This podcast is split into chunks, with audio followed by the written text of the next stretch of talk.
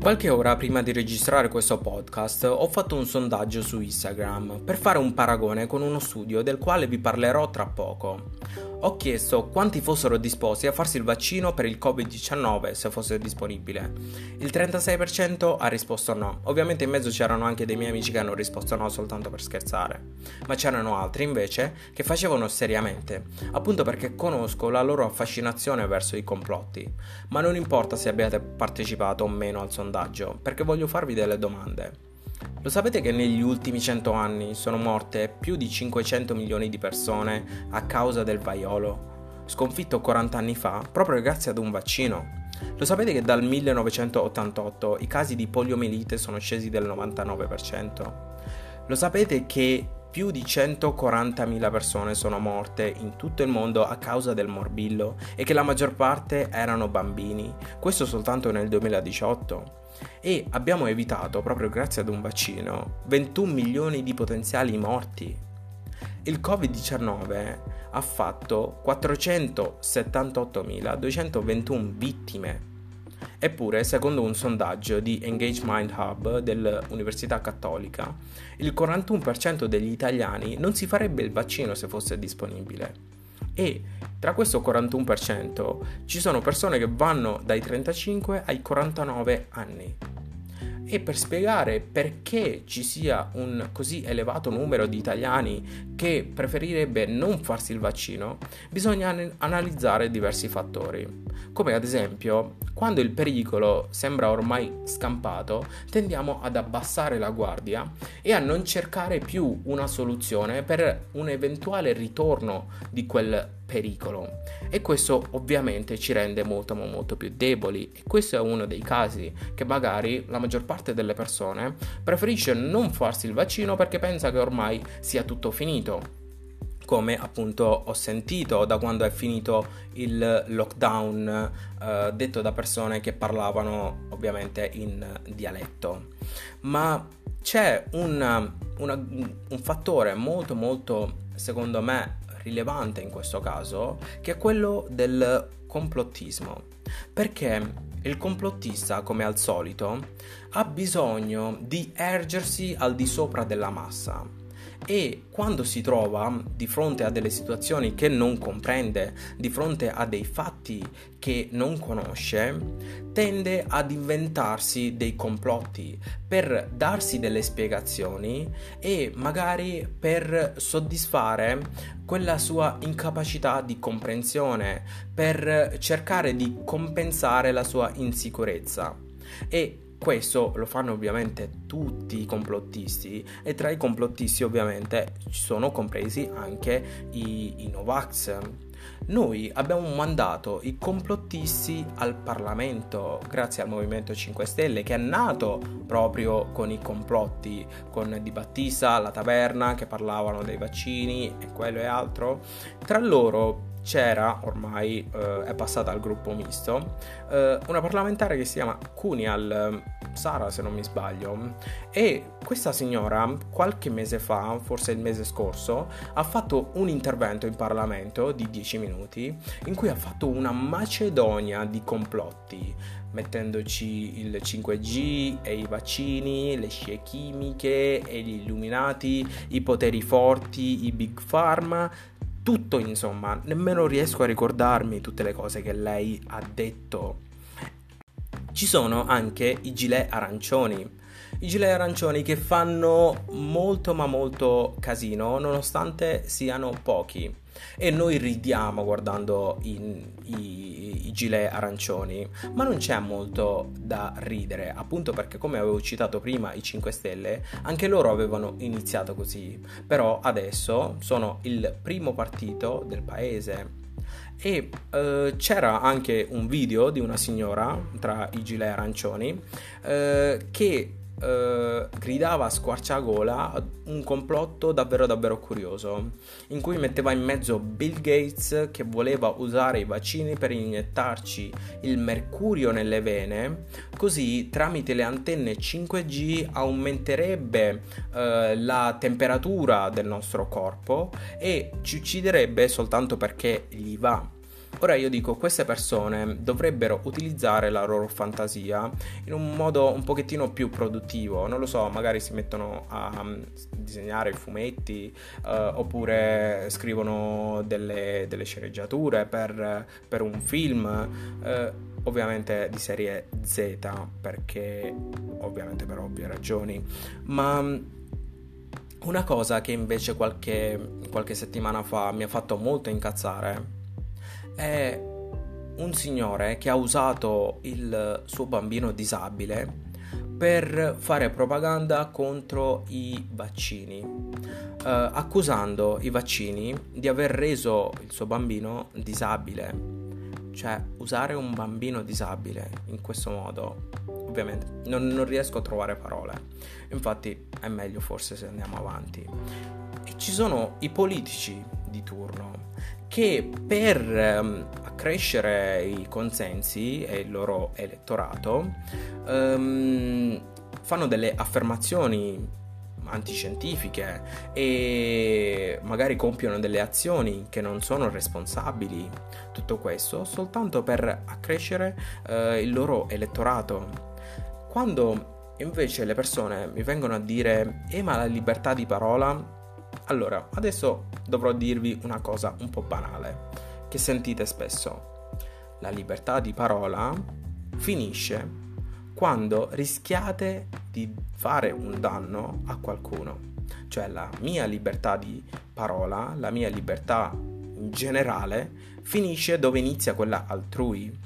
Se io con la mia libertà, con le mie azioni, rischio di fare un danno, oppure semplicemente anche con le parole, se io rischio di recare un danno a qualcuno, allora non sono libero di dire, di fare qualunque cosa. Ecco dove finisce la mia libertà di espressione. E quando ci lamentiamo di questi complottisti, uh, dell'ignoranza che c'è, dobbiamo guardarci allo specchio e dobbiamo assumerci le nostre colpe, perché innanzitutto è colpa nostra se esiste così tanta disinformazione, se i complottisti oggigiorno si vedono sempre di più.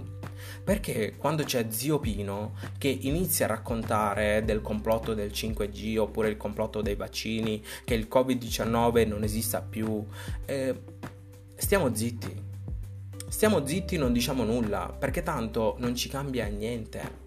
E invece così non è, perché il complottista, quando diffonde disinformazione, reca un danno. Se si diffonde disinformazione contro i vaccini, non è vero che non uccidi nessuno, perché diffondere disinformazione è come sparare sui social. Diffondere disinformazione è, spara- è come sparare contro una folla. Se spari contro una folla, qualcuno lo prendi per forza.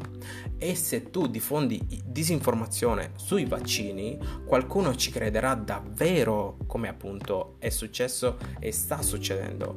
Qualcuno ci crederà per davvero e finirà per uccidere il proprio figlio. Basta googlare, basta cercare appunto eh, delle notizie, non soltanto di quest'anno ma anche degli anni eh, precedenti, eh, bambini che sono morti appunto perché i eh, genitori non volevano eh, dargli le cure giuste, non volevano fargli il vaccino. Dunque non è vero che qualcuno che di- diffonde disinformazione non uccide nessuno, è una grandissima cazzata. Bisogna assumersi le proprie responsabilità e spiegare a zio Pino oppure a- alla zia Carmela che quella che sta dicendo è una grandissima cazzata.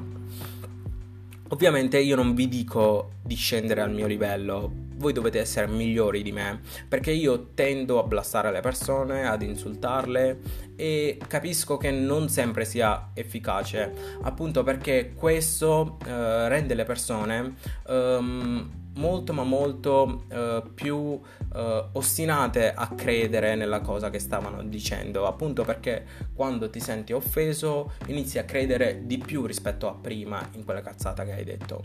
E dovete essere migliori, fate a modo vostro. Quando qualcuno vi dice oh ma sai c'è l'antenna cinque G che fa male alla salute, eh? Non lo fermate, guarda non è affatto così e lo dimostra la scienza e non vi costa nulla. Certo, si perde tempo. Appunto, come avevo detto nel podcast precedente su The Lighthouse, abbiamo quella tendenza di dire ok boomer oppure di zittire, eh, perché non abbiamo pazienza. Non abbiamo energie da sprecare, giusto? Però poi abbiamo energie per lamentarci, per fare i meme, per eh, dire ah ma guarda che scemo quello, quello non è scemo. Quello non è scemo perché appunto quella persona si sta costruendo una cerchia sempre più grossa, sempre più complottisti si vedono in giro e questo è appunto colpa nostra perché noi non riusciamo a fermarli in tempo, non riusciamo a dirgli che stanno sbagliando, bisogna dirgli stai sbagliando, stai dicendo delle cazzate, dunque non devi più sostenere quelle cose. Lì si dimostra magari non bisogna per forza essere dei scienziati eh, per dire per, eh, per far capire alle persone che eh, quelle che stanno dicendo sono delle cazzate affatto, basta prendere due o tre dati e magari farglieli vedere oppure memorizzarseli e poi dirglieli così. Non bisogna per forza essere dei scienziati perché diciamo no ma chi se ne frega oppure si stiamo zitti, gli si cala la testa e poi ci rendiamo, ma intanto questo eh, li convince ad essere più legittimati a continuare a diffondere questa disinformazione e a continuare a credere a quelle cazzate, perché quando tu una persona finché anzi una persona tu non la correggi, quella persona non si renderà conto che sta dicendo delle cazzate. Dunque è responsabilità nostra, in primis, se ci sono così tanti complottisti. Guardiamo verso di noi, smettiamo di, smettiamo di essere tolleranti, se vediamo dei post, magari almeno fate questo, segnalateli. Non, non, vi di, non vi chiedo chissà cosa, non vi chiedo di andare a litigare con le persone, perché è questo di cui avete paura, no? Di, di litigare con le persone e non lo so, che e, e, non lo so, poi magari vi tolgono il segui uh, oppure vi tolgono dagli amici, non vi mettono più like uh, e però poi uh, vi comportate come delle persone stupide e vi comportate come degli ipocriti il momento in cui venite a raccontare oh ma sai c'era quello che sostiene questo, questo e questo, ma allora perché non gliel'hai detto sul momento? Perché ti comporti da persona di merda, da persona ipocrita parlandogli alle spalle? Diglielo in faccia quello che pensi, sostenete le vostre idee. Inutile che fate ah ma siccome io sono più intelligente di lui allora non ho bisogno di perdere il mio tempo per cercare di spiegargli. No, non è affatto vero, perché se tu fossi veramente intelligente impiegheresti il tuo tempo per, um, per cercare di divulgare quell'informazione che hai, che poi alla fine l'intelligenza non esiste, ma non importa, penso di essermi prolungato abbastanza e in questa mini cazziata verso voi, verso, anzi mi ci metto pure io, um, bisogna assumersi le proprie responsabilità ragazzi, bisogna guardare verso se stessi, bisogna smettere di tollerare, perché ricordiamoci se oggi ci sono mille complottisti, questi mille complottisti sempre di più andranno a diffondere disinformazione, perché il complottista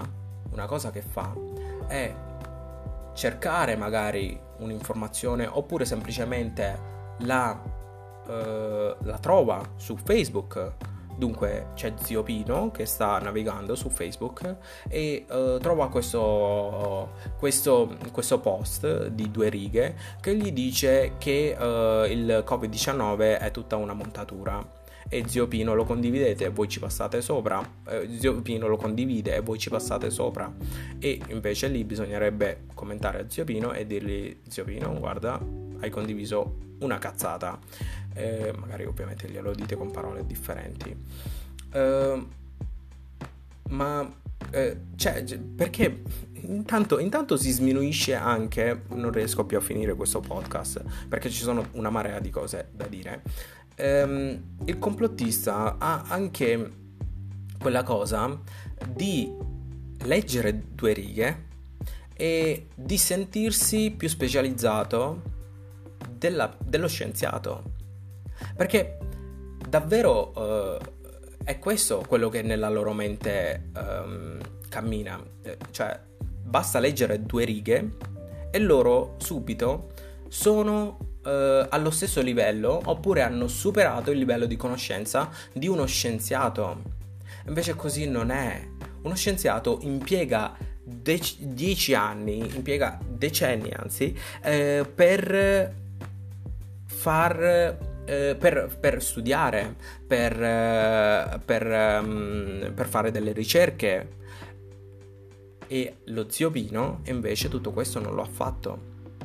Lo scienziato si è specializzato in quel determinato amb- ambito e dunque io mi devo fidare di lui. È tutto questo. Lo zio Pino non ce le ha tutte queste conoscenze, a meno che appunto non si metta a studiare, non si metta a fare ricerca. A quel punto sì, zio Pino potrà discutere con lo scienziato di turno e dirgli magari che stai dicendo delle cazzate, ma una volta che hai studiato non penso che andrai a sostenere che il cinque G faccia male, oppure non lo so, che i vaccini facciano male e mille altre cazzate complottiste. Non tollerare mai, perché la vostra tolleranza fa semplicemente diffondere disinformazione. Dunque, coloro che tollerano sono proprio quelli che aiutano a far diffondere la disinformazione.